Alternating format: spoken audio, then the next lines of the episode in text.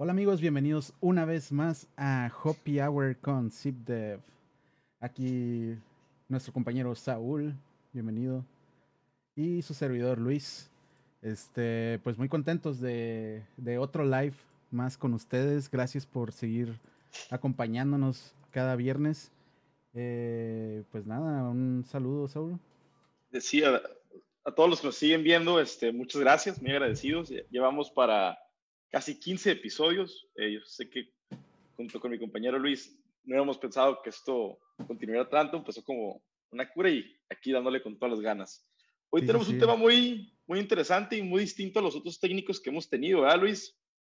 Así es, eh, tenemos un tema que usualmente no, no, se toca este tema en, en, pues en podcast o shows o cualquier este cualquier contenido digital que tengamos acerca de tecnología.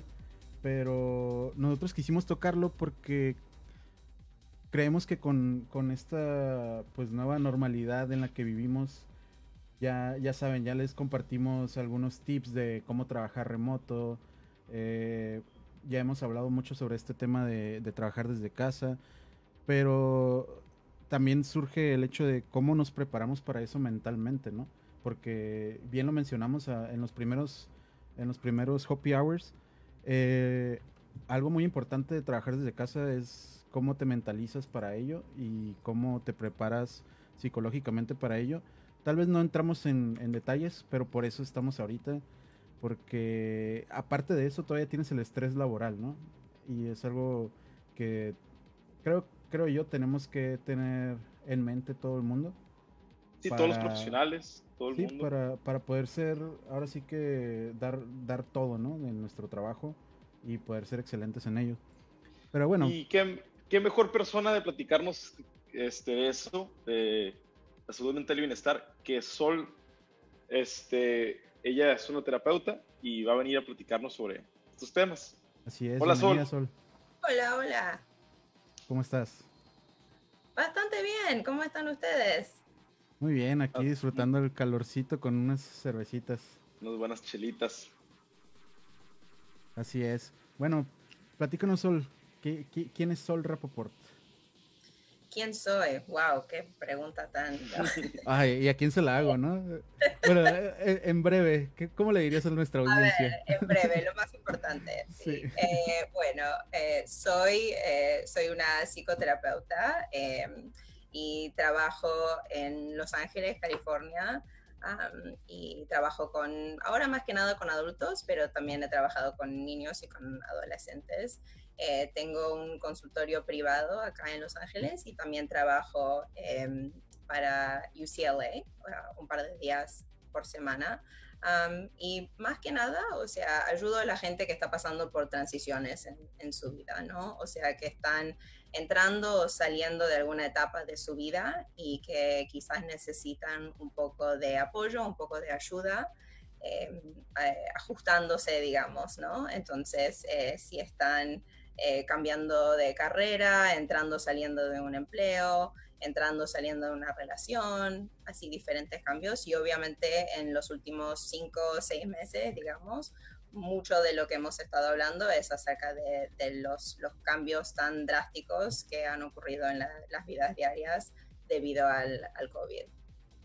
O sea que sin querer queriendo te, te convertiste en experta de, de, la transición de COVID, ¿no? O sea, sí.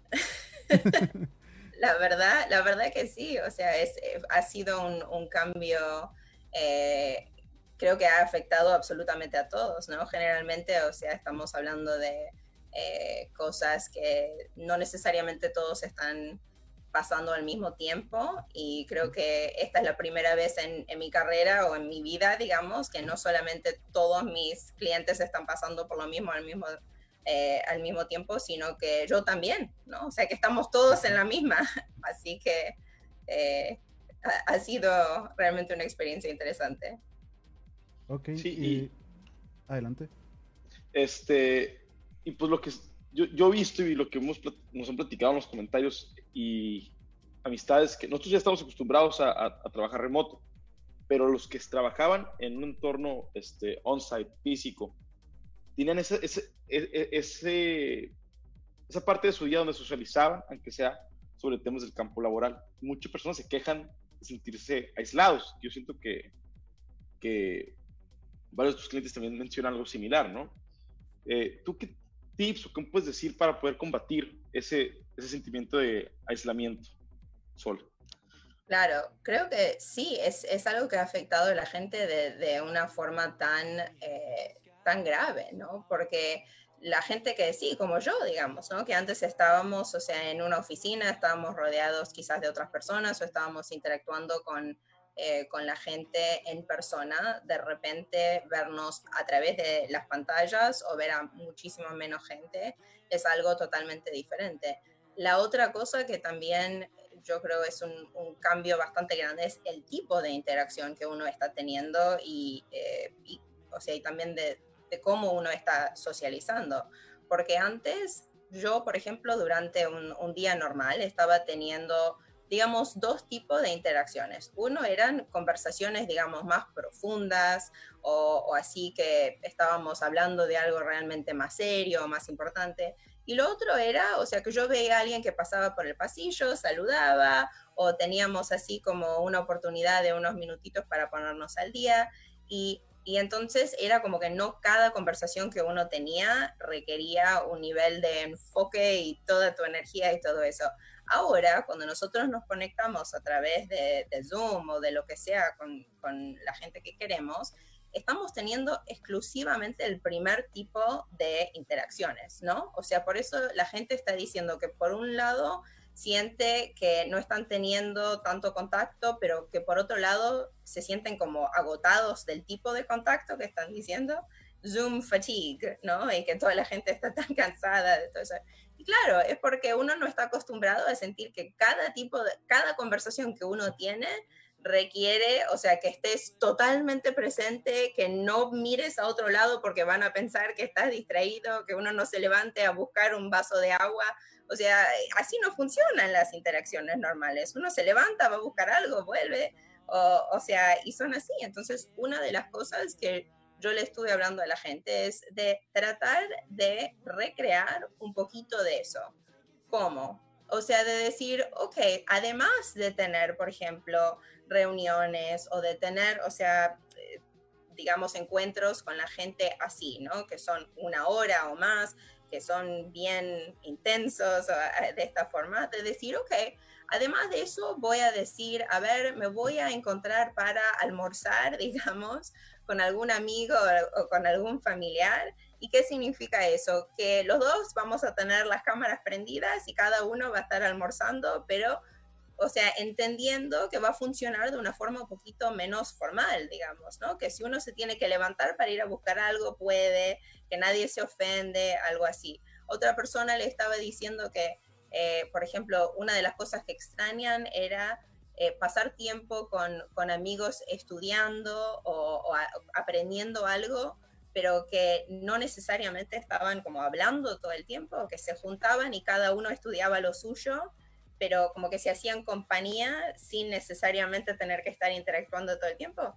Entonces hablamos de cómo pueden empezar a hacer eso, ¿no? O sea, decir, ok, encuéntrense a tal hora y, y digan, ok, yo voy a estar haciendo lo mío y vos hacer, haces lo tuyo. Y si queremos de vez en cuando hablar o decirnos algo, lo hacemos, pero es otra forma como de decir, bueno, podemos seguir teniendo ese tipo de interacción que tampoco requiere todo, todo, todo el enfoque todo el tiempo, ¿no? Entonces es como ir diciendo, además de seguir promoviendo ese tipo de interacción que la gente está haciendo, de llamar a los familiares, a los amigos, de también tratar de recrear un poquito de ese otro tipo de, interacción. Perdón, estaba moteado. Incluso cuando yo inicié a trabajar remoto aquí con Ziptep, eh, o sea, yo recuerdo que también fue como que un cambio muy drástico, ¿no? Entonces me, yo me desesperaba estar encerrado todo el día. A veces lo, lo que hacía era ir a algún café o algo así, nada más para escuchar gente alrededor de mí. Porque yo estaba tan acostumbrado a tener gente conmigo, a que podía bromear con ellos, decirle, hey, vamos por, a, vamos a comprar algo, ¿no?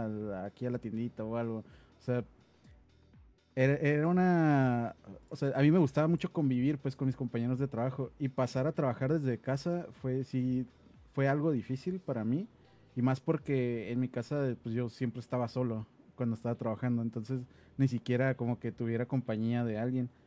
Y lo que sí me ayudó mucho fue que empecé a hablarle a un amigo con el que trabajaba antes en otra empresa y como él empezó a trabajar desde casa también, entonces lo, que hacíamos era, si teníamos tiempos muertos, nos juntábamos a jugar algún videojuego por ciertos minutos, ¿no?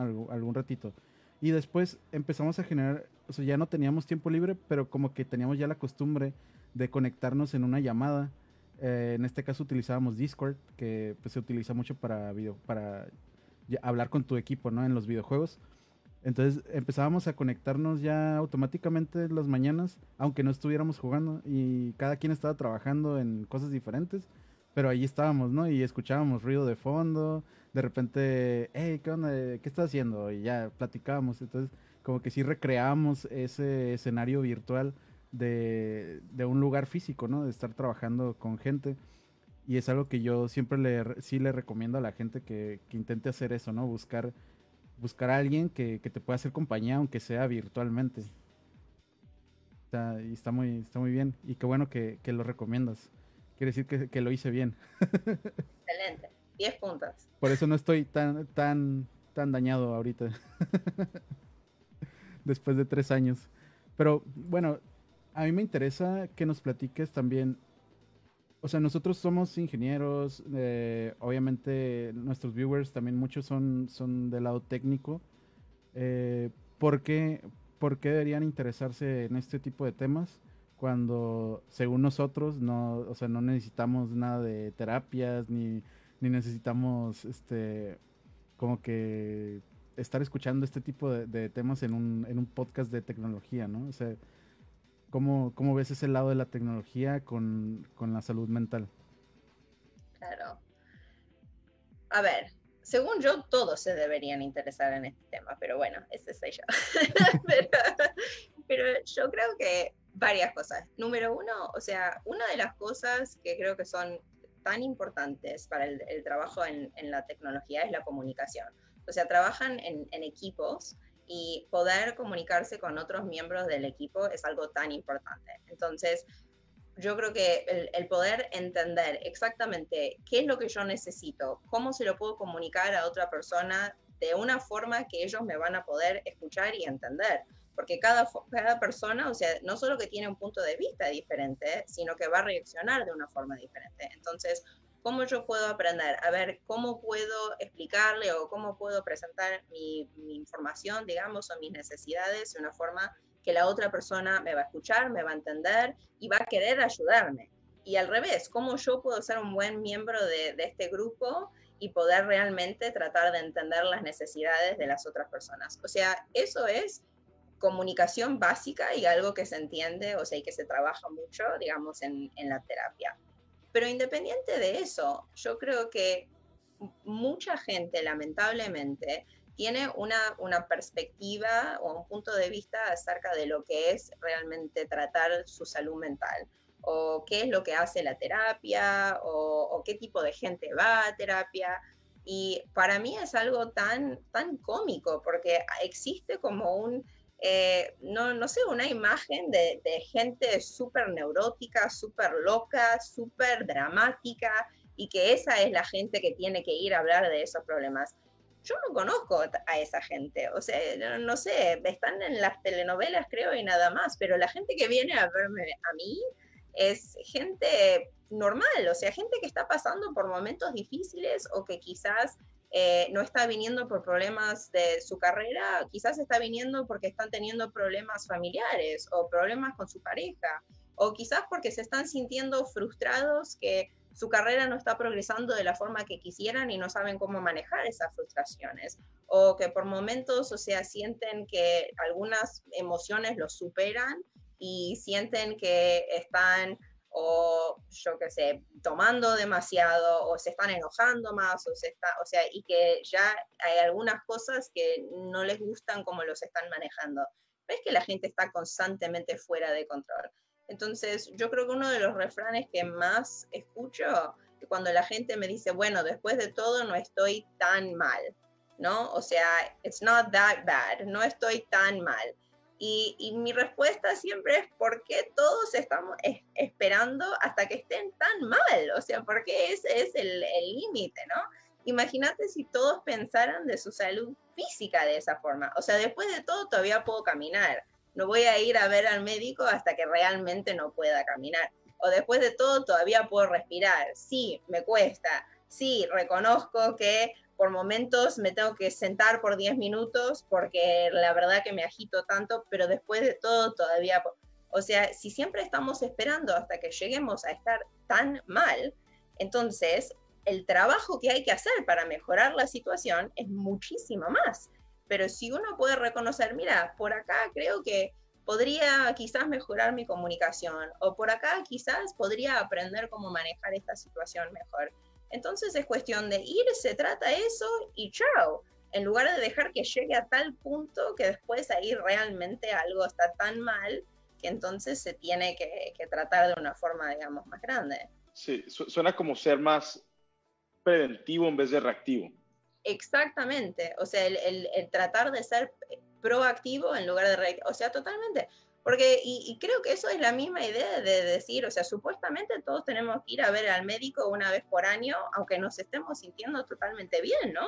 Porque se supone que no todo se puede ver inmediatamente. Entonces vas para que una persona te revise y te diga, mira, en general estás bien, pero por acá, por acá, trata de comer un poquito menos sal, trata de esto, y bueno, y en general como que te vas con tu plan, ¿no? Se supone que tratas de no esperar hasta que tenés un ataque al corazón para investigar qué te está pasando, ¿no? O sea, entonces es exactamente la misma idea de tratar de decir, bueno, por acá quizás podría comer un poquito menos sal, quizás por acá podría tratar de enojarme un poquito menos y, eh, ya ir trabajando en esas cosas en lugar de esperar hasta que realmente pase algo grave.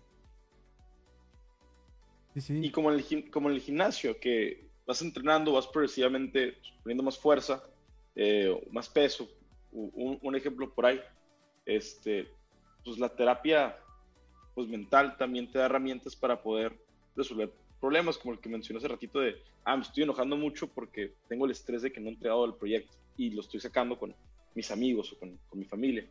Y si voy y entreno con, con, contigo, con una terapeuta, pues puedo como que captar qué está sucediendo antes de que, de que explote una persona, ¿no?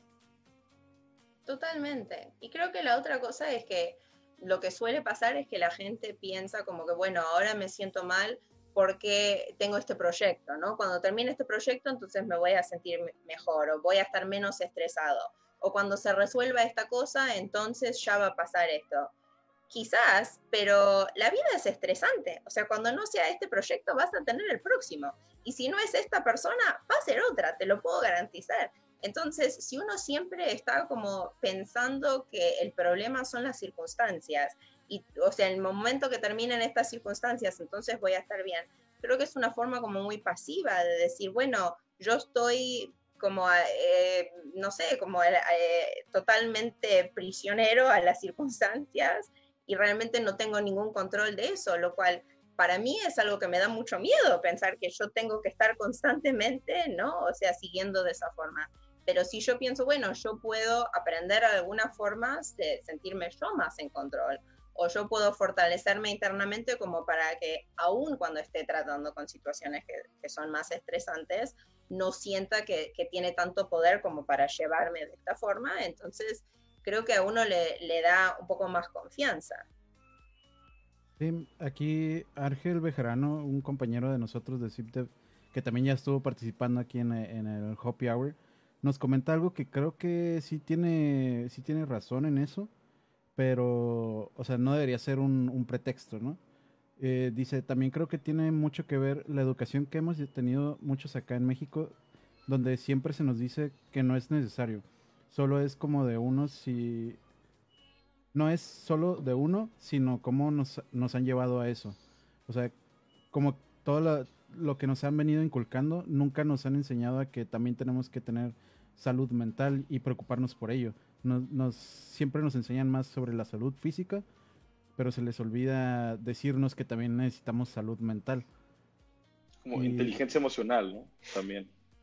Sí, y era lo que, lo que le comentaba a Sol la vez que platicamos cuando agendamos esto, ¿no? Que creo que una de las principales razones por las cuales, eh, en nuestro caso, el área de la ingeniería, de, el área de, pues, pues todo nuestro, nuestra área profesional, eh, probablemente, y a mí me ha pasado, y lo digo por, por mi experiencia, porque yo también lo he, lo he, llegado a sentir o a pensar, que no necesitamos eh, ir a terapia, porque si soy capaz de resolver problemas algorítmicos tan complejos que hago al día a día, ¿cómo no voy a ser capaz de resolver mis problemas personales, ¿no? O, problemas que, que, me, que, me, que me salen con otras personas. Entonces, es, creo, que, creo que también tiene mucho que ver eso, el que confundimos que el no ser o no tener tanta inteligencia emocional significa que no tenemos eh, otro tipo de inteligencias o capacidades en nuestro ambiente laboral o en, lo que nos desempeñamos normalmente. Y creo que eso es algo que debemos cambiar, ¿no? Porque, o sea, yo lo admito, a mí me pasó y yo pensaba que, yo era capaz de, lidiar con ello hasta que me di cuenta que no, ¿no? Y, realmente creo que, creo que sí sucede muy a menudo. El hecho de que también si tú muestras o si le dices a alguien estoy yendo a terapia, como que sientes que muestras un lado vulnerable de ti mismo, ¿no? Y qué van a decir los demás, van a pensar que no, que no soy capaz de, lidiar con mi vida, etcétera. Cuando no es así, al, contrario, estás, estás tomando acciones, ¿no? Para, para controlar tu vida, para poder ser mejor, una mejor persona. Y, y también nos comenta David Arellano, otro compañero, que si uno no está bien personalmente no puede rendir bien en ningún aspecto de su vida. Es importante estar bien para desempeñarnos bien en todo lo demás. A mí me ha ayudado mucho. O sea, David es un testimonio de que, o sea, yendo a terapia puedes realmente mejorar no solamente en el, aspecto personal, sino también en lo laboral, ¿no? En lo profesional.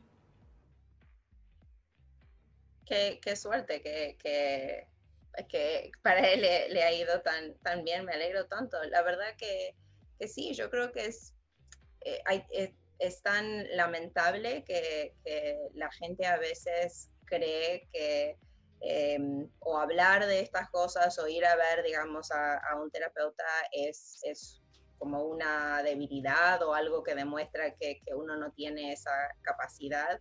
Yo eh, les, les, comenté esto a, ustedes la última vez, pero yo a veces, o sea, de la forma que, que se lo explico a la gente es, que cuando me dicen, por ejemplo, que el, no hablar de las cosas es lo que los hace fuerte, o sea, el, el, poner, tomar distancia emocional, eso es, o sea, lo que los hace fuerte. O sea, yo siempre les digo, si vos me decís a mí que sos el, el soldado, o sea, más capaz y más fuerte de todo el mundo, más feroz de todo el mundo, y me lo vas a demostrar nunca participando en una batalla, no te voy a creer. O sea, si me vas a decir, o sea, ¿cómo, cómo puedo demostrar esto desde mi casa, nunca entrando ahí? Entonces, a mí me parece que no es así el caso. Pero si me decís, o sea, soy el soldado más feroz, más fuerte de todo el mundo y te lo voy a demostrar metiéndome acá, o sea, y sí, me voy a meter y por momentos va a ser un poco, no sé, difícil y van a haber momentos que no van a ser tan lindos, pero creo que soy suficientemente fuerte como para manejar esto y después salir a salvo ahí sí. Entonces yo creo que parte es cambiar la, definición de lo que es ser fuerte. Y para mí, o sea, poder hablar de las cosas, poder aguantar el, el, dolor de ciertas cosas, eso le hace a una persona fuerte. Evadirlo para siempre, eso para mí no, no es demostrar fortaleza, eso es quizás temor o, sentirse que quizás no, no ha aprendido todavía cómo poder tolerarlo. Y yo creo que eso en realidad es lo que pasa tanto, es que la gente lamentablemente no, no, se, no se enseña eso, ¿no? O sea, cuando uno piensa en, en general, o sea, de las cosas que uno aprende en la infancia, la cantidad de cosas que yo aprendí que como adulta jamás he usado en mi vida, o sea, jamás. Pero las cosas que me hubieran venido realmente bastante bien aprender, por ejemplo, ¿qué haces cuando te enojas? ¿Cuáles son formas apropiadas de demostrar, o sea, e, el enojo? o cuando te sentís realmente frustrado con una persona, ¿qué está bien decirles? ¿Cómo puedes comunicar? Esas cosas, o sea, no se enseñan de la misma forma. Entonces, claro, si la gente no cree que, que tienen las herramientas, digamos, como para poder manejar los sentimientos, por supuesto que no van a querer sentirlos y, y tienen toda la razón en ese sentido. Entonces, parte es decir, ok, voy a aprender cómo poder manejar estas cosas, como para no sentir que la única opción que tengo es directamente no, no participar en, eh, en, eso y no poder sentir que tengo derecho también yo a, a tener ciertos sentimientos. Es, dar, es aprender a entender que es normal sentir algo y eso es lo que también tiene que ver con la, puede ser la cultura machista mínimo en México. No desconozco cómo sale la en Argentina o en otros países latinoamericanos, pero mínimo en México este, te enseñan a, hey, pues, tienes que ser rudo, tienes que, que aguantar vara, etcétera. Eh, y eso se, va, se traduce a, a, o reprime tus emociones y no, no les pongas atención, ¿no? Y ahorita ya nos estamos dando cuenta que hasta esa actitud a las empresas les cuesta dinero, porque afecta tu salud mental, afecta tu bienestar, afecta tu performance, afecta tu productividad y se traduce a muchas áreas este, más que lo, solo, solamente lo laboral, ¿no? No, o sea, lo, lo, que, lo que siempre digo es que si, si reprimir los sentimientos funcionara, yo estaría totalmente a favor. O sea, totalmente a favor. Porque nunca más tener que sentir cosas feas. O sea, ajá, yo me anoto.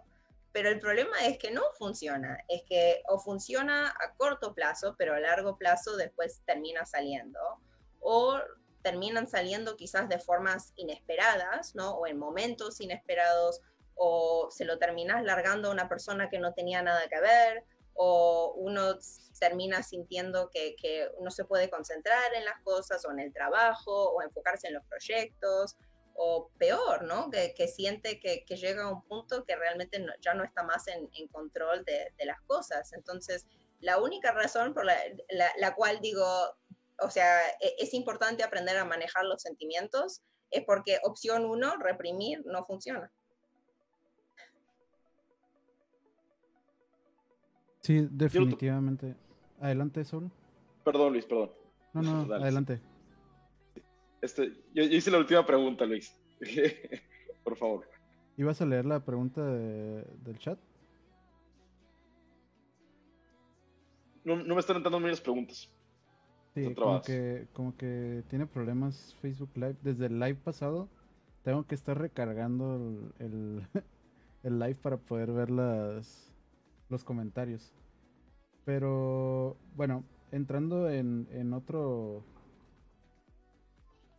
pues no sé si sería tema o subtema. Eh, ¿Qué nos puedes decir de, de, cómo ha cambiado, en este caso tú nos comentabas, ¿no? Que, que ha cambiado también tu manera de trabajar, obviamente, eh, pero ya tenías también experiencia en ello, ¿no? Entonces, ¿qué, ¿cómo ha sido el cambio ahorita que, que, todo el mundo está trabajando desde casa, que todo el mundo dejó de salir, de ir a lugares? Y, y, lo pregunto porque, o sea, sí estamos alentando a que la gente vaya a terapia, pero ¿qué tal si la gente no quiere salir de su casa? ¿Qué es lo que puede hacer? ¿Cómo, cómo, pueden, cómo puedo tener terapia desde mi casa?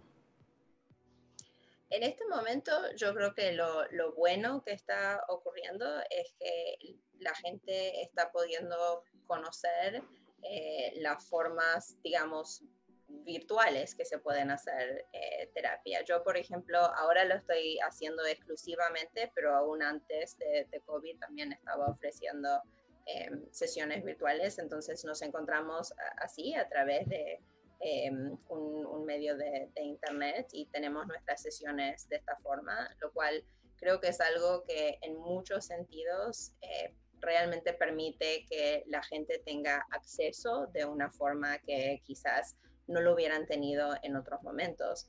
Número uno, o sea, no tienen que tomarse tanto tiempo, ¿no? O sea, porque no es cuestión de ir manejando hasta algún lado, tomarse algún tipo de transporte y tomarse todo ese tiempo, después tener que estar ahí para la sesión, después todo el tiempo para regresar. Entonces es solamente conectarse y chao. Por otro lado, creo que también la gente está teniendo mucho más opciones con respecto a qué tipo de terapeuta, pueden encontrar, porque no es solamente quién está inmediatamente cerca de, mí. Entonces pueden encontrar quizás una persona que, con la cual realmente sienten que se, pueden conectar bien y que se, entienden, se pueden entender mejor. y, y, creo que esas son cosas que ayudan bastante. Entonces, eh, la gente también en, algunos sentidos me han comentado que poder hacer terapia o desde sus casas o eh, últimamente estoy haciendo muchas sesiones con la gente desde sus, autos o desde sus garajes, así tienen privacidad de sus familiares. Eh, pero que también es algo que ayuda a sentirse quizás un poquito más cómodo, como que lo están haciendo desde un lugar que se siente más, más cómodo, más familiar y no necesariamente en una oficina de un terapeuta más formal o más intimidante o algo así. Incluso a alguien le puede causar más ansiedad, ¿no? El tener que, o sea, toda esa preparación preterapia, o sea, de, yo me imagino, ¿no? O sea, si yo apenas, a veces siento como que tengo un poco de ansiedad, pero, o sea, conozco gente que sí realmente le dan ataques de ansiedad entonces, que tenga que prepararse, el ir hasta el, hasta la, al consultorio, estar en una sala de espera, viendo otras personas que también puede que tengan problemas de ansiedad o tengan algunas inquietudes, se sientan mal. Entonces, todo eso como que ya te, te hace que te, se te quiten un poco las ganas, ¿no? De, de ir y el hecho de que yo pueda generar mi propio espacio, mi propia zona de confort, que tal vez no sé si esté, si esté bien o esté mal que hagamos eso, pero, o sea, generar mi propia zona en la que yo quiero hablar con mi terapeuta, o sea, suena, suena muy bien y, creo que he visto una que otra serie eh, que aplican eso, ¿no? En, en, alguna que otra serie que, les llaman a sus terapeutas por teléfono y eso les ayuda a tomar mejores decisiones, ¿no? O al menos a estar en un estado mental más tranquilo para poder tomar decisiones importantes. Y, creo que, que, es algo muy bueno el hecho de que lo tengamos ya pues a la mano, ¿no? Que, que ya más terapeutas estén abriendo esto porque nos comentabas, ¿no? Y, e incluso yo le platiqué de esto a, una amiga que es psicóloga eh, recién egresada eh, y me comentaba, ¿no? Que, se le hacía muy raro el, hecho de las terapias remotas porque hay como, como dos bandos, ¿no? En, la psicología. Eh, psicólogos que están a favor y psicólogos que están en contra, dependiendo la, como la corriente a la que, a la que se inclinan en la, en la psicología, ¿no? ¿Qué, nos puedes decir de, esto? O sea, ¿cómo, cómo has visto que, que ha cambiado? Creo que tiene bastantes cosas a favor y también hay cosas, o sea, en contra, porque hay, o sea, todos los beneficios, por ejemplo, que, que acabo de, mencionar. Por un lado, le da muchísimo más acceso a, gente que no lo hubiera tenido. Eh, creo que hay, hay, gente que o quizás por, em, por distancia o por los horarios que tienen de, de trabajo, que no se hubieran podido tomar el tiempo para poder ir eh, si, si, hubiera sido más tiempo y también tendrían que, eh, considerar todo el, transporte, digamos. Gente que son padres y quizás si no hubieran tenido que conseguir a alguien que se quede con sus niños para, para poder ir. Entonces el acceso creo que es uno de los grandes beneficios.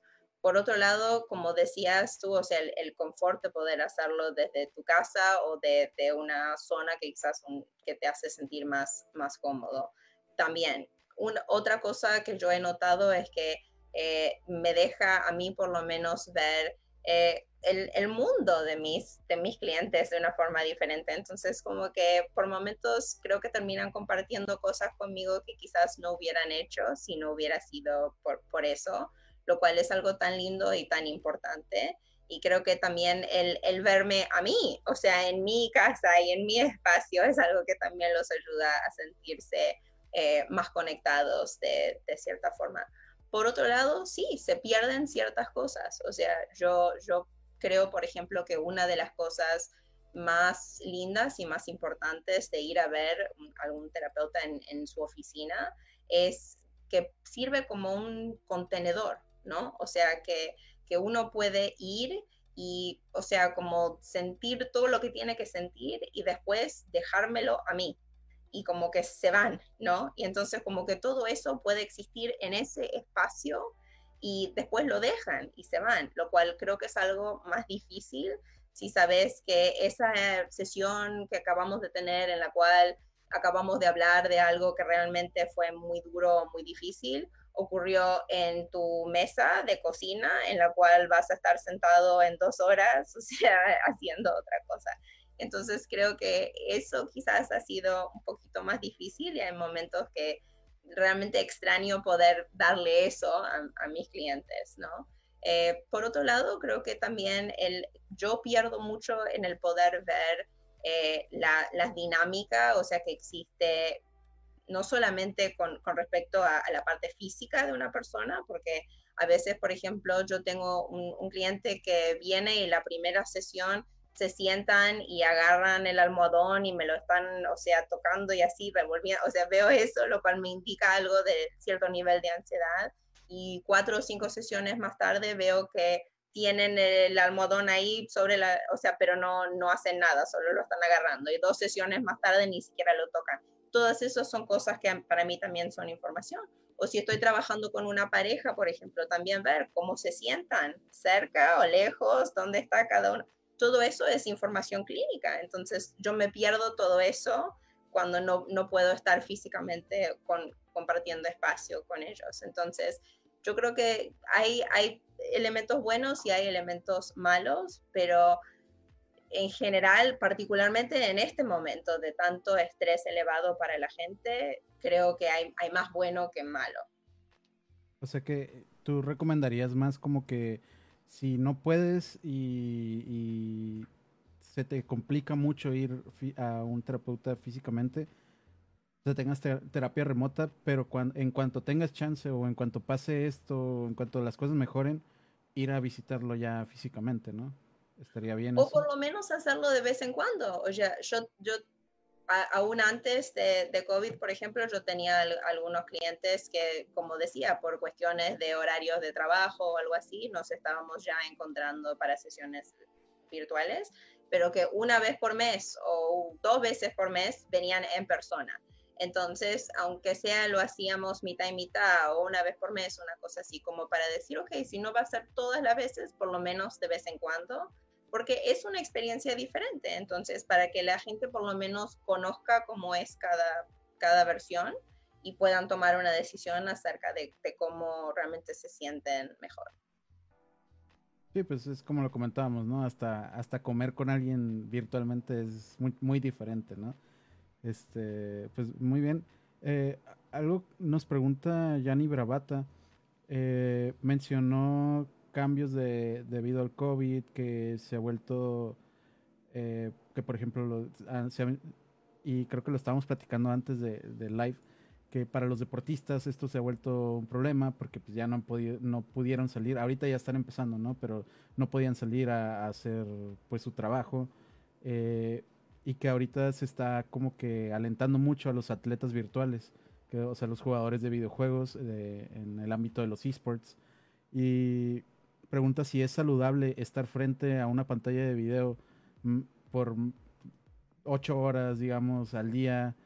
O sea, creo que de todos modos lo estamos, ¿no? Muchos que estamos trabajando, pero, pero se, se refiere más al ámbito de, de, los videojuegos y el esports. ¿Cómo, ¿Cómo crees que eso nos afecta? Sí, sí, o sea, estar eh, presenciando eso, si estar mirando eso por tantas horas le, le hace mal a uno. No, o sea, los jugadores a los jugadores. Sí, por ejemplo, un jugador de un equipo profesional de videojuegos tiene que estar entrenando ocho horas mínimo, más el tiempo extra que le, que le invierte él jugando por su cuenta eh, diarias, ¿no? Entonces, ¿cómo, ¿cómo ves que afecte eso a, los jugadores? Es difícil, o sea, creo que en, en, general, o sea, el estar adelante de una pantalla por, por tantas horas y, y particularmente como, como jugadores profesionales, o sea, e, es, un nivel de actividad, em, o sea, muy activo, como digamos, ¿no? O sea, no es pasivo, no es que uno está ahí como y lo tiene mirando una película mientras está haciendo otra cosa, ¿no? O sea, es como que requiere un nivel de, de atención em, increíblemente intenso. Ah, entonces, e, eso es algo que realmente eh, puede afectar a, la gente eh, bastante con respecto a, o sea, dolores de cabeza, con respecto a, problemas con enfoque, de, visión, o sea, con muchísimas, muchísimas cosas físicas, independiente de, o sea, que también puede tener un efecto psicológico. ¿Qué se puede hacer? O sea, de punto de vista físico, tienen esos anteojos, o sea, que uno puede comprar que se supone que ayudan con la luz, eh, o sea... Sí, la luz azul, ¿no? Los, blue light. Exacto. Por, eso ven que mis lentes brillan tanto con la pantalla porque los míos tienen eso. porque paso todo el día aquí.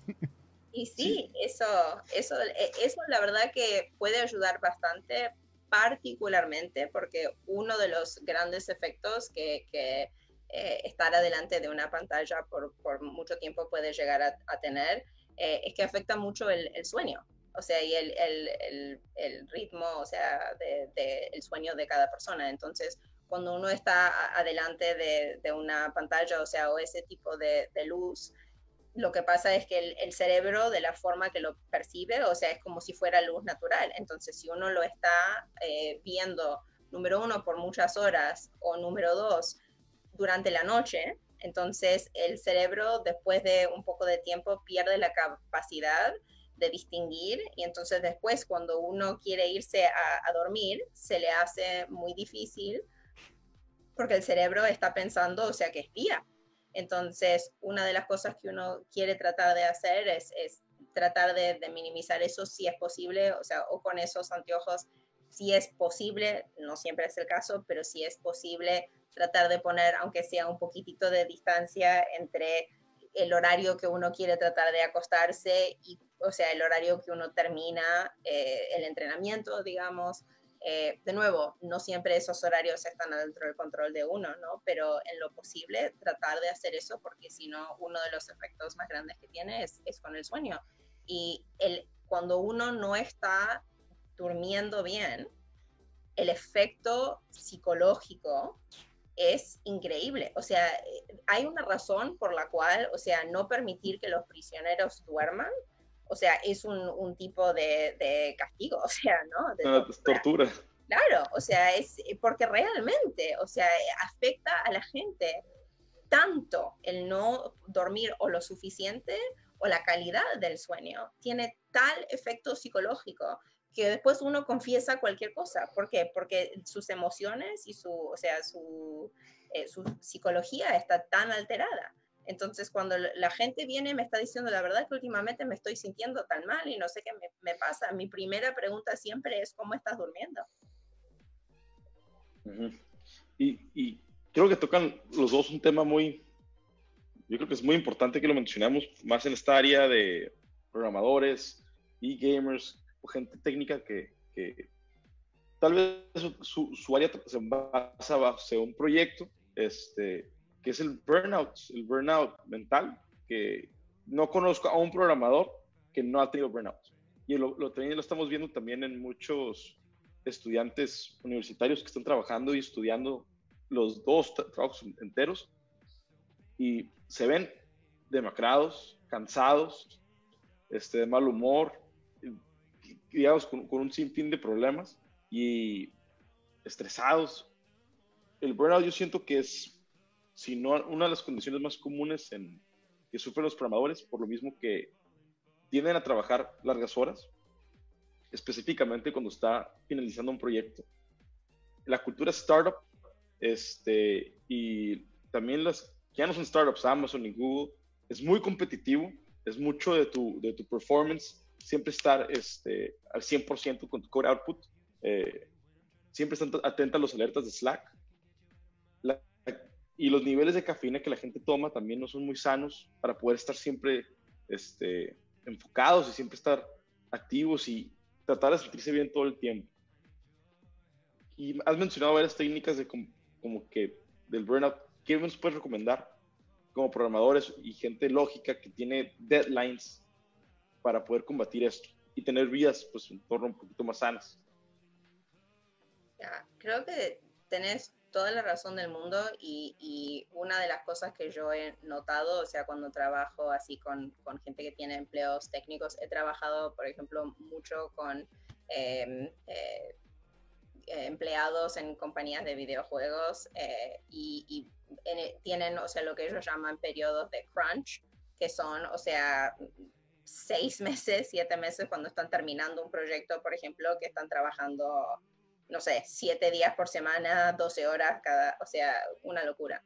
Yo creo en, en parte el problema es que ese problema no es un problema eh, a un nivel del individuo, sino que es un problema de, la organización, o sea, y de, la, la, industria, que las expectativas que tienen, o sea, de los empleados y de la gente, realmente no, no, son razonables. Entonces, sé que han habido en estos últimos años esfuerzos para cambiar la cultura en a cierta forma, pero, pero obviamente, mientras tanto, o sea, cada persona tiene que tratar de hacer lo que, lo que uno puede. Yo creo que, número uno, es importante realmente sentarse y decir cuáles son expectativas razonables que yo puedo tener para mí. O sea, realmente, ¿Cuánto puedo trabajar yo en un día antes de sentirme que ya no doy más? ¿A qué punto del día siento yo, por ejemplo, que ya no, no estoy siendo productivo? Yo, por ejemplo, le digo a la gente que eh, la semana pasada estaba teniendo una conversación con justamente con, un cliente que tiene uno de estos trabajos técnicos y me estaba diciendo, yo puedo trabajar nueve horas o puedo trabajar once horas y voy a haber terminado haciendo exactamente lo mismo, porque después de las nueve horas ya no sirvo para nada. Entonces estoy, o sea, mirando la misma cosa, leyendo, repitiendo, mirando el código, no entiendo nada. Entonces, o sea, en esos casos, lo que para él tiene muchísimo más sentido es, ahora que él reconoce eso del mismo, es decir, ok, a las nueve horas te vas, terminás, o sea, vas a tu casa y dormís y entonces el próximo día, de la forma que estás entrando, o sea, es con una energía, una actitud y una mentalidad totalmente diferente. Si te quedas esas dos, extra dos horas, ¿qué pasa? No solo que vas a estar más cansado, pero vas a estar más frustrado porque no terminaste diciendo absolutamente nada.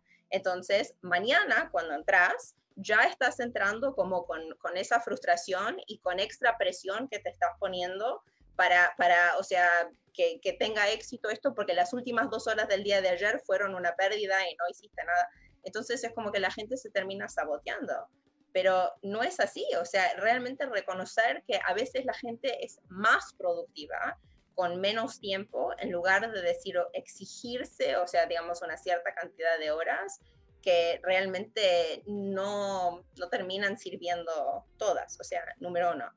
Y la otra cosa que, que yo creo es sumamente importante es, o sea, el, el, la cuestión de, y aunque yo tengo una relación muy complicada con este término, pero el, el self-care, ¿no? O sea, el cuidarse a, uno mismo. Pero, ¿qué, ¿qué, tipo de cosas, o sea, uno puede hacer que, que lo ayudan, o sea, como a poder rellenar el tanque? Porque yo creo que muchas veces lo que pasa es que la gente piensa, estas son las cosas que yo tengo que hacer. Si me queda tiempo, entonces voy a hacer algo para sentirme yo mejor o para cuidarme yo. El problema con eso es este. Si tenés un auto y decís, ok, yo tengo que llegar al final, entonces voy a seguir yendo y yendo y yendo y yendo y yendo. Y nunca parás para chequear cómo va el aceite, para ponerle más nafta, para limpiar el parabrisas. O sea, nunca paras para rellenar esas cosas, ¿qué pasa? O sea, incrementas la posibilidad que no vas a llegar al final o que vas a llegar sin una rueda o con algo que le pasó, ¿no? O sea, porque nunca paraste para ocuparte de rellenar. Entonces, en lugar de ver esos momentos que uno para y dice, ok, necesito hoy tomarme una noche para estar solo, para estar con mi pareja, para estar con amigos, para hacer nada, para, yo qué sé, o sea, en lugar de ver esos momentos como una pérdida de tiempo, al contrario, verlos como, como, o sea, exactamente lo que va a asegurar que vas a poder llegar al final. Sí, totalmente de acuerdo. Eh, pues, o sea, a final de cuentas, también venimos siendo casi como una máquina, ¿no? Que tenemos que estarnos checando. Eh, tanto el chasis como el motor. Eh, sí, y, yo siento que también hay que aceptar que aunque las, las empresas tengan expectativas, y esto yo, creo que lo que tú mencionaste que es un problema organizacional, el hecho de que existe esa cultura de crunch, también es la responsabilidad de uno, como el, self-care, pero no, no, no el de automedicarse, ¿no? sino hacer ejercicio, comer bien, ponerte límites y aceptar tu humanidad. Tienes limitantes biológicos y tienes que, que descansar, tienes que comer, tienes que, que, ejercitarte, socializar. Y es parte de ser humano. Y hay que aceptar que, aunque seamos profesionales, aunque seamos programadores, somos humanos ante todo. Y yo siento que nos cuesta mucho trabajo aceptarlo. Queremos ser, queremos ser Ferraris, siempre perro, siempre bien, sacando todo, pero pues, no, no es la realidad de las cosas, ¿no? Sí, también eh, continuando con, con, lo que mencionan en el chat, bueno, ya Yanni uh, que nos preguntaba esto de los esports, ya nos comenta, tengo muchos amigos que tienen muchos problemas debido a sus objetivos de juego. Eh, y sí, lo he visto y, y quiero juntar con el comentario que nos manda Alfredo Pinto, una persona que tuvimos de invitado también. Eh, nos dice que hay empresas en las que dan cursos sobre el uso de inteligencia emocional y programación neurolingüística para que las personas que supervisen trabajen más.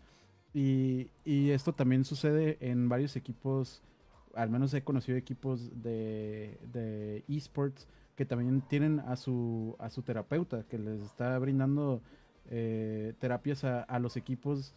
O sea, esto es global, pues esto es en todos los aspectos en, cualquier profesión eh, que se maneje con personas, ¿no? A menos que sea una, una profesión de, de, equipos de inteligencia artificial, entonces sí, ahí pues ya no metas terapeutas, ¿no? Pero mientras haya personas, creo que es muy importante tenerlos, ¿no? En, en, los equipos, ya sea de jugadores, de empleados, de lo que sea, ¿no? Creo que es muy, muy importante también que las empresas empiecen a crear esa conciencia, ¿no? empresas, organizaciones, cualquier, pues, cualquier ente que, maneje personas. Como que darle más importancia a la salud mental de sus, em, de sus participantes.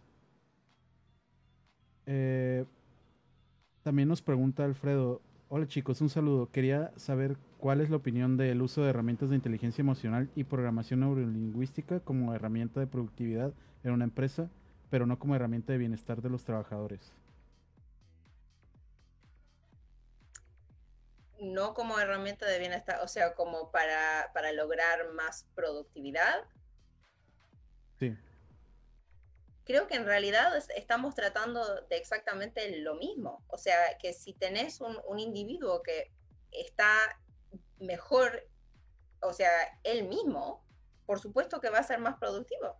O sea, en, esto está e, es, esa misma teoría, por ejemplo, que tienen con respecto a eh, por, qué, Google había empezado con los masajes, o sea, o, o, con esas cosas, ¿no? Porque, porque entienden que si tenés una persona que está más relajada o que se está sintiendo un poco mejor, menos estresada, de la forma que van a poder rendir como empleado, va a ser mucho mejor.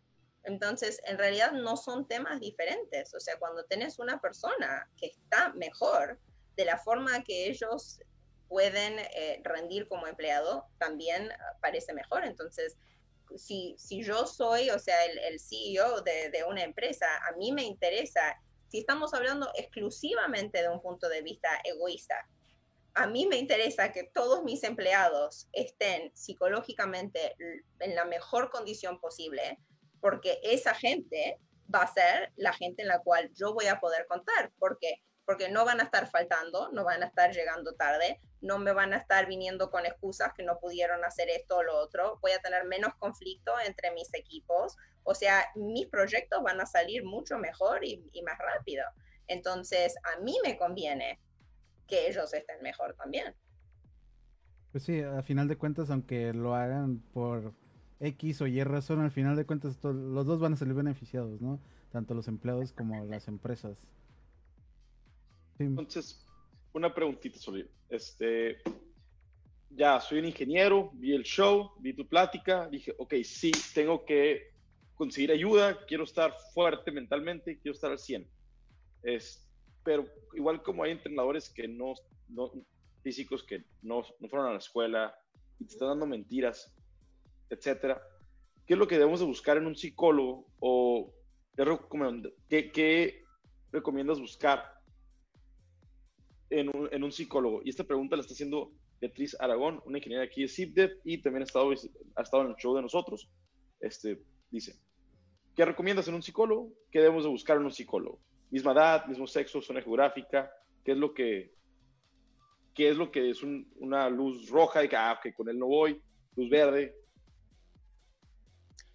O sea, con respecto a edad, sexo, etcétera, todo eso es, o sea, cuestión de, o sea, opinión o preferencia personal. O sea, hay gente que se siente más, más cómoda, digamos, o sea, hablando de temas más personales con alguien con el cual se identifican, ¿no? Entonces quizás yo me voy a sentir más cómoda hablando con una mujer más o menos de mi edad, o no, quizás voy a sentir que hablando con una mujer de mi edad me voy a sentir demasiado juzgada, como que esta podría ser una amiga mía, entonces necesito buscar una persona totalmente diferente. Así que esas cosas yo creo que realmente es, cuestión de, preferencia propia. Lo que sí siempre le recomiendo a la gente, o sea, cosas importantes. Uno es, tiene que ser una persona que no conoces. O sea, porque muy a menudo de repente la gente dice, oh, eh, mi hermana, mi hermano, mi tío es psicólogo, etcétera, y juntan de esa forma. En general no sirve eso. Te digo por qué yo creo que lo más importante, lo más lindo de la relación que existe entre un cliente y un terapeuta es que yo no conozco a nadie del cual me estás hablando, a nadie. Entonces, ¿qué significa eso? Que me podés decir todo lo que querés con toda la confianza del mundo, que yo después no voy a ir a ver a tal persona y no va a cambiar mi opinión de ellos, mi relación con ellos, absolutamente. Entonces, para poder realmente sentir ese tipo de libertad, tiene que ser una persona que no está conectado con tu círculo, tu círculo de ninguna otra forma. Entonces, eso es una de las cosas que yo más, más, más recomiendo y que, o sea, hasta el día de hoy, cada vez que he visto una persona que empezó a ver a un psicólogo, a un terapeuta que conocían de otra forma, no fue bien. Así que eso, número uno. Número dos, o sea, si sabes en qué es lo que querés trabajar, y no siempre la gente lo sabe, pero si ya lo has identificado, por ejemplo, tengo, quiero aprender a, a, manejar mi enojo mejor, o quiero aprender a mejorar mi comunicación, o lo que sea.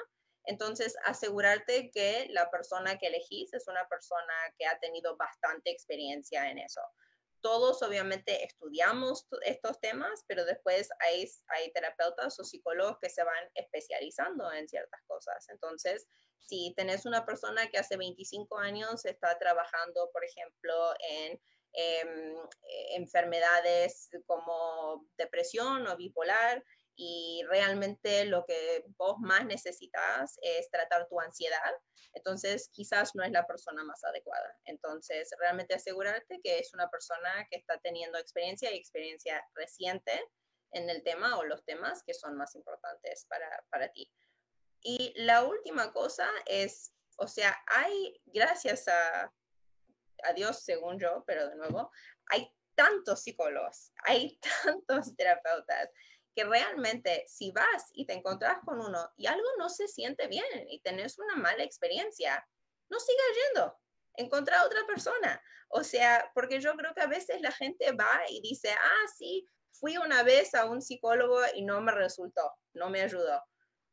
Como si esa persona representaría, o sea, todo, todo el mundo, es como si yo, o sea, una vez hice eh, ejercicio y no me resultó, así que nunca más lo voy a hacer. O sea, no funciona de esa forma, ¿no? Entonces, si, si no te sentiste cómodo, si algo pasó, si esta persona no te entendió, ok, encontra otro.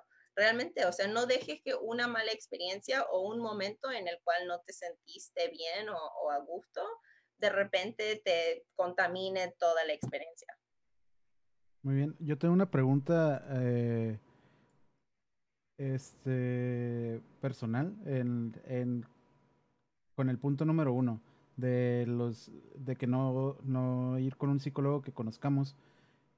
¿qué pasa si una persona de mi círculo cercano, de mi círculo, o sea, de persona con la que convivo muy seguido, me está recomendando un psicólogo al que esa persona tiene, eh, pues va? ¿Está bien? ¿Está mal? O, ¿O es preferible que busque otro psicólogo? En general, lo que yo, o sea, mi respuesta sería, si pensás hablarle al psicólogo de la persona que te refirió, no vayas. Ok. no porque el psicólogo va a decir nada, porque nosotros vamos a mantener la confidencialidad, pase lo que pase. Entonces, pero si yo, por ejemplo, tengo, estoy viendo a, una mujer y ella me dice, oh, sabes que tengo una hermana y, y, te la voy a referir a mi hermana. Y de repente empiezo a ver también a su hermana. Y resulta que mañana ellas tienen una pelea y viene hermana una y viene y me comenta todo y hablamos de esto y después viene la segunda y tenemos una conversación. Yo la voy a aconsejar a la primera, o sea, con toda la buena fe. Después a la segunda, con toda la buena fe. Y después van a tener una conversación y las dos me van a decir, Sol me dijo esto, no, Sol me dijo lo otro. Entonces, no funciona eso porque yo tengo que tomar, o sea, cada, cada caso como que para mí en este momento lo más importante es ayudar a la persona que está delante mío, ¿no? Entonces no son, no lo digo porque creo que yo de repente le voy a comentar a esta persona lo que me dijo. No, no, no, yo, yo puedo mantener eso bien separado, pero nunca quiero que esas cosas como que se crucen. Si crees que es una persona que conoces, digamos, con suficiente distancia, que nunca me vas a estar hablando de esa persona, entonces... No una persona con la que todo esté bien, ¿no? Que no tenga ningún problema, o sea, que, sepa que no, no afecta negativamente a mi vida, a menos que solo te vaya a hablar cosas buenas de ella, ¿no? Por ejemplo. Muy bien. No, pues gracias. Eh, eso sí, esa pregunta es personal. Alguien que no conoces. alguien que no conoces y que te sientas cómodo con. Y si alguno nos gustó, cambiemos de psicólogo, pero no, no dejar de ir. Pues muchas gracias, Sol. Eh, hemos llegado al punto en el que Saúl quiere hacerte la pregunta más importante del pues, show. La más importante del show, lo que se creó el show en esta pregunta es, ¿qué estás tomando, Sol? Oh, estoy tomando un vino chileno muy bien, ¿Qué pasó? ¿Qué pasó con los vinos argentinos? ¿Sabes qué? Me, los terminé. ah, ya, ya. Yo tengo una pregunta. ¿Te gusta el Fernet? Me gusta el Fernet. Excelente. Yo tengo mi botellita de Fernet ahí guardada y cada que se me antoja saco mi coca con Fernet y unos hielitos y buenísimo, ¿eh? se lo recomiendo. Son, son esas cosas que, a uno le, quedan, le quedan de, de, Y para, para todos los que nos están viendo, vamos a dejar la página este, de internet de Sol. Si quieren comunicar o quieren buscar terapias contigo, pueden contactarte por ahí, Sol. Este, Ahí la van a poner en los comentarios. Eh, aquí en CIPDEV nos importa mucho el bienestar de nuestros ingenieros. Tenemos, creo que son 10 días de tiempo libre y nos, nos, empujan mucho a, utilizarlos. Eh, nos, ayudó a conseguir a Sol eh, como, invitada. Eh, para los que quieran entrar a CIPDEV, ya saben, cipdev.com, diagonal careers, ahí pongan. Y algo que quieres agregar, Luis. Eh, pues nada, solamente agradecerte, Sol. Eh, la verdad que aprendimos bastante en, esta plática y espero que nuestros viewers también hayan aprendido y, pues empecemos ya a tomar acción, ¿no? A tomar cartas sobre el asunto. Los que no tomamos terapia, yo no tomo terapia, lo admito y, y lo voy a empezar a hacer. Porque, o sea, estoy, estoy diciéndole a todo el mundo que debería hacerlo y no lo hago, ¿no? Entonces, Sí, sí lo voy a, sí lo voy a hacer. Eh, realmente creo que es algo que nos puede beneficiar en muchas maneras. Eh, no solamente, como les digo, no solamente personal, sino también profesional, eh, nuestras relaciones, o sea, con nuestra familia. incluso creo que así podemos entender más a nuestro entorno, ¿no? Y saber cómo reaccionar de una mejor manera. Porque a veces se nos junta todo el estrés del trabajo, se nos junta el estrés de la familia, de la economía, de los de la salud y, no sabemos, o sea, explotamos, ¿no? No sabemos cómo manejar eso, entonces creo que eso es una un buen momento para empezar a ir a terapia. la verdad, les, les agradezco tanto a, ustedes por, por la, la, conversación tan interesante y, y, también por traer este tema. La verdad que eh, tienen un, un show súper interesante en, en, general y, y el, el, poder, o sea, recudir todo, todo tipo de conversaciones, y, incluyendo esta y, y este tema. Eh, les, la verdad, agradezco tanto por eso. No, gracias a ti, gracias por las buenas palabras. Eh, pues es que realmente es, es, importante, o sea, no, no podemos dejarlo, dejarlo pasar. Incluso, o sea, tenemos, como mencionamos, ¿no? Hay empresas tecnológicas que ya tienen sus, sus terapeutas de base que, que le brindan terapias a, sus trabajadores, o sea, es algo que realmente se, se tiene que hablar y qué bueno que, que, nos pudiste acompañar y nos pudiste compartir toda esta información. Eh, esperamos que pues en un futuro podamos tenerte de, de vuelta o nos, o nos invites a tus próximos proyectos que nos estuviste platicando, ¿no? Para los que no saben, Sol va a tener un podcast, este, para que estén al tanto. Eh, Ustedes van a ser los primeros en partir. Muchas gracias. Perfecto. Este, pues nada, muchas gracias a todos. Gracias, Sol. bonito fin de pues, semana a todos. Bonito fin y salud a todos. Para todos los hopiers, este, yo estoy tomando una ultra. Mi Luis, no sé qué está. Es una, es una West Coast IPA de uh. Stone, de cervecería Stone. Eh, muy buena, la verdad. Muy buena para este calorcito. Y, pues nada, aquí nos vemos el próximo viernes. Sol, a ver si nos puedes acompañar también en, el chat los, en los siguientes lives, ahí cuando tengas chance. Dale. Ahí te mandamos tus saludos. Perfecto, ahí estaré. Muchas gracias. Tenga un buen fin. Hasta luego. Bye.